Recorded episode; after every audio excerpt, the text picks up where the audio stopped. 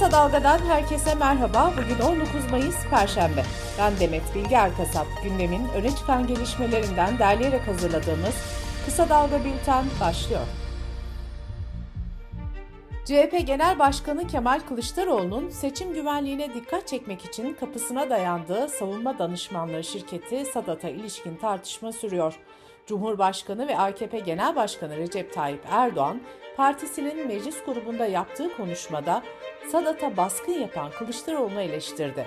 Bir Sadat tantanası çıkarttılar diyen Erdoğan, bu şirket uzun süre sömürge altında kalmış İslam ülkeleriyle ilgili çalışmalar yapıyor dedi. Erdoğan kendisinin Sadat'la uzaktan yakından ilgisinin olmadığını söyledi. Erdoğan'ın açıklamasının ardından CHP'den yeni hamleler geldi. CHP Grup Başkan Vekili Engin Altay, 2016 yılında Erdoğan'ın Sadat kurucusu Aydın Tanrıverdi'yi güvenlik baş danışmanı olarak atadığını belirtti. Tanrıverdi'nin Cumhurbaşkanlığı kararıyla Güvenlik ve Dış Politikalar Kurulu'na birinci sıradan atandığını aktaran Altay, kararı ve Erdoğan ile Tanrıverdi'nin Beştepe'deki bir güvenlik toplantısında aynı masada çekilen fotoğrafını gösterdi. Altay'ın ardından CHP lideri Kemal Kılıçdaroğlu da güvenlik toplantısında çekilen fotoğrafı Twitter'dan paylaştı. Kılıçdaroğlu Erdoğan'a şöyle seslendi. Sadat'la alakam yok demişsin. Tanıştırayım. Devlet sırlarının konuşulduğu toplantı salonundaki 6. kişi Sadat'ın kurucusu. Silah tüccarı. Başkenti İstanbul, dili Arapça olan yeni bir devlet kurmak istiyor. Bu baş danışmanından dinlediklerini bize de anlat, aydınlanalım.'' CHP'nin bir diğer hamlesi de mecliste araştırma komisyonu kurulması talebiydi.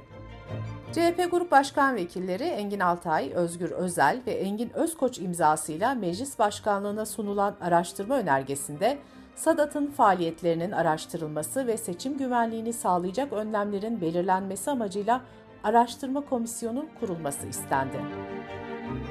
CHP İstanbul İl Başkanı Canan Kaftancıoğlu hakkında verilen hapis cezasının onanmasının ardından CHP'nin 81 il örgütü ortak bir basın açıklaması yayınladı.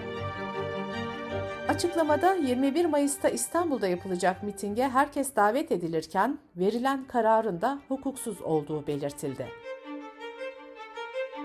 İyi Parti Genel Başkanı Meral Akşener mecliste partisinin grup toplantısında Cumhurbaşkanı Erdoğan'a sert eleştiriler yöneltti.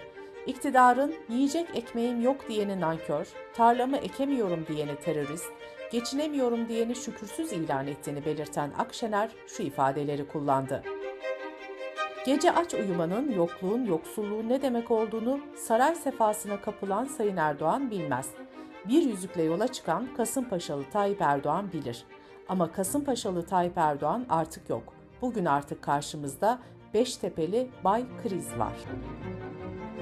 CHP İzmir Milletvekili Özcan Purçu, 9 Eylül Üniversitesi'ndeki yabancı öğrencilerle ilgili soru önergesini haberleştiren 8 gazetecinin savcılık tarafından ifadeye çağrıldığını duyurdu. İstanbul Büyükşehir Belediye Başkanı Ekrem İmamoğlu, Murat Ongun'un yöneticisi olduğu İBB sözcülüğü makamını kaldırdığını söyledi. İmamoğlu, Ongun'un başka bir göreve başlayacağını belirterek toplumun refleksi üzerine bu makamı kaldırdık dedi. Türkiye Barolar Birliği pandemi tedbirleri kapsamında getirilen ancak normalleşmeye rağmen devam eden müzik yasağının kaldırılması için Danıştay'da dava açtı. İçişleri Bakanlığı ilk olarak gece 00'dan sonra konulan müzik yasağını geçtiğimiz hafta saat 1'e çekmişti. Türkiye Barolar Birliği Başkanı Erinç Sakan, açılan davada öncelikle savunma dahi alınmaksızın yürütmenin durdurulmasının istendiğini açıkladı.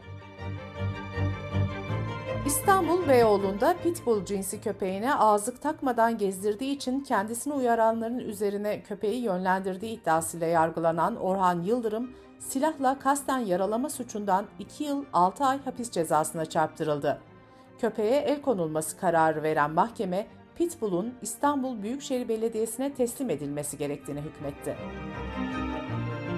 Şırnak'ın Uludere ilçesinde Goyan aşireti lideri ve Uzungeçit Beldesi Belediye Başkanı Cemil Yıldız, muhtarlar ve aşiret üyeleriyle bir araya gelip ekonomik kriz nedeniyle düğün masraflarına ilişkin kararlar aldı. Buna göre damadın ailesinden istenen 200 gram altın miktarı 70 gramı geçmeyecek şekilde düşürüldü.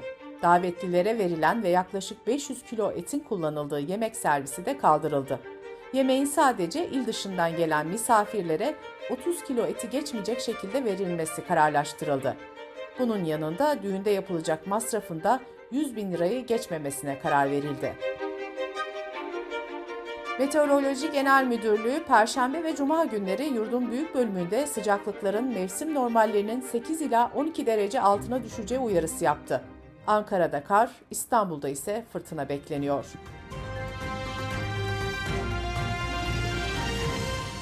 Sırada ekonomi haberleri var. Enflasyonu düşük gösterdiği ileri sürülen TÜİK'in enflasyon araştırma grubunun verilerini yayınlamasını engellemek için yaptığı yasal girişim başarıya ulaşmadı. Enflasyon Araştırma Grubu kurucusu Profesör Doktor Veysel Ulusoy, ENAK hakkında Türkiye İstatistik Kurumu'nun ihtiyati tedbir kararı aldırma talebinin tüm mahkemelerce reddedildiğini açıkladı. Piyasadaki dolarizasyonun önüne geçmek adına getirilen TL ile ödeme zorunluluğu firmalar arasında kur kavgası başlattı. Ödeme günü hangi kurdan ödemenin yapılacağı noktasında firmalar arasında ihtilaflar yaşanırken bazı işletmeler yurt dışında şirket açmayı gündemlerine aldı. Dünya Gazetesi'nden Merve Yiğitcan'ın haberine göre İstanbul Sanayi Odası Başkanı Erdal Bahçıvan konuyla ilgili şunları söyledi. Döviz cinsinden yapılan sözleşmelerde ödeme günü geldiğinde hangi kurun esas alınacağına dair piyasada çok ciddi karmaşa yaşanıyor.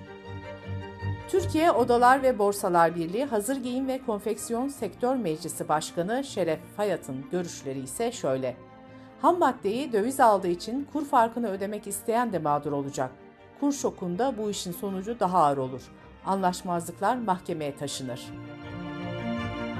Hazine ve Maliye Bakanı Nurettin Nebati'nin 1 Haziran'da Mısır'a gideceği belirtildi.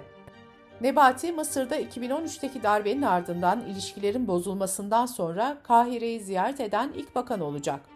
Türkiye ile Mısır arasındaki ilişkiler 30 yıllık devlet başkanı Hüsnü Mübarek'in devrilmesi sonrası bozulmuştu.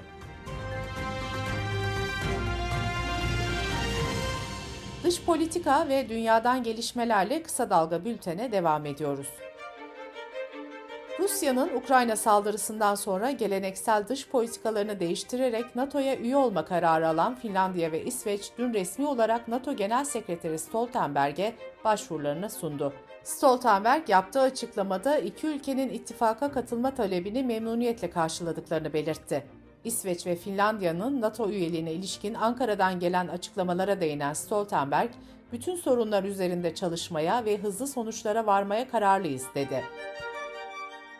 Reuters haber ajansına konuşan diplomatlar, NATO üyesi 30 ülkenin parlamentolarının iki ülkenin üyeliklerini onaylamasının bir yıl sürebileceğini söyledi.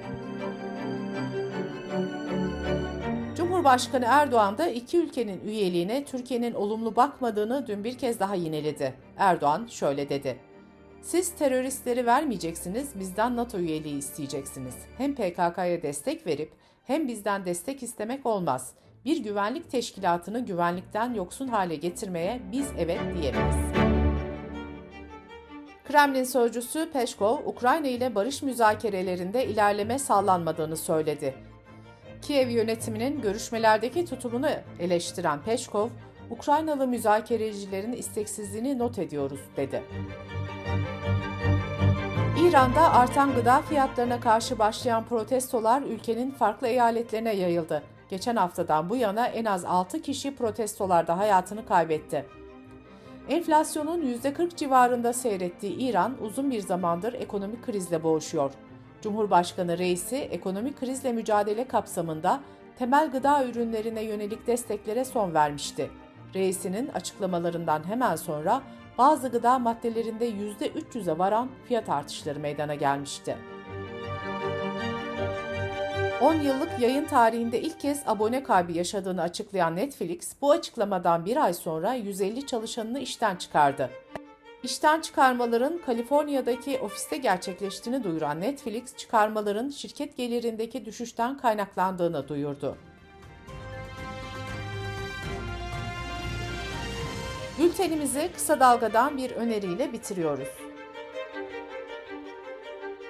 Yeşim Özdemir, Sinepod Podcast serisinde Cannes Film Festivali'ne katılan ve festivalden ödülle dönen yerli filmleri ve bu filmlerin yaratıcılarını anlatıyor, filmdeki oyuncularla konuşuyor. Yeşim Özdemir'in Fatih Akın anlattığı podcast'ini kısa dalga.net adresimizden ve podcast platformlarından dinleyebilirsiniz. Gözünüz kulağınız bizde olsun. Kısa Dalga Medya.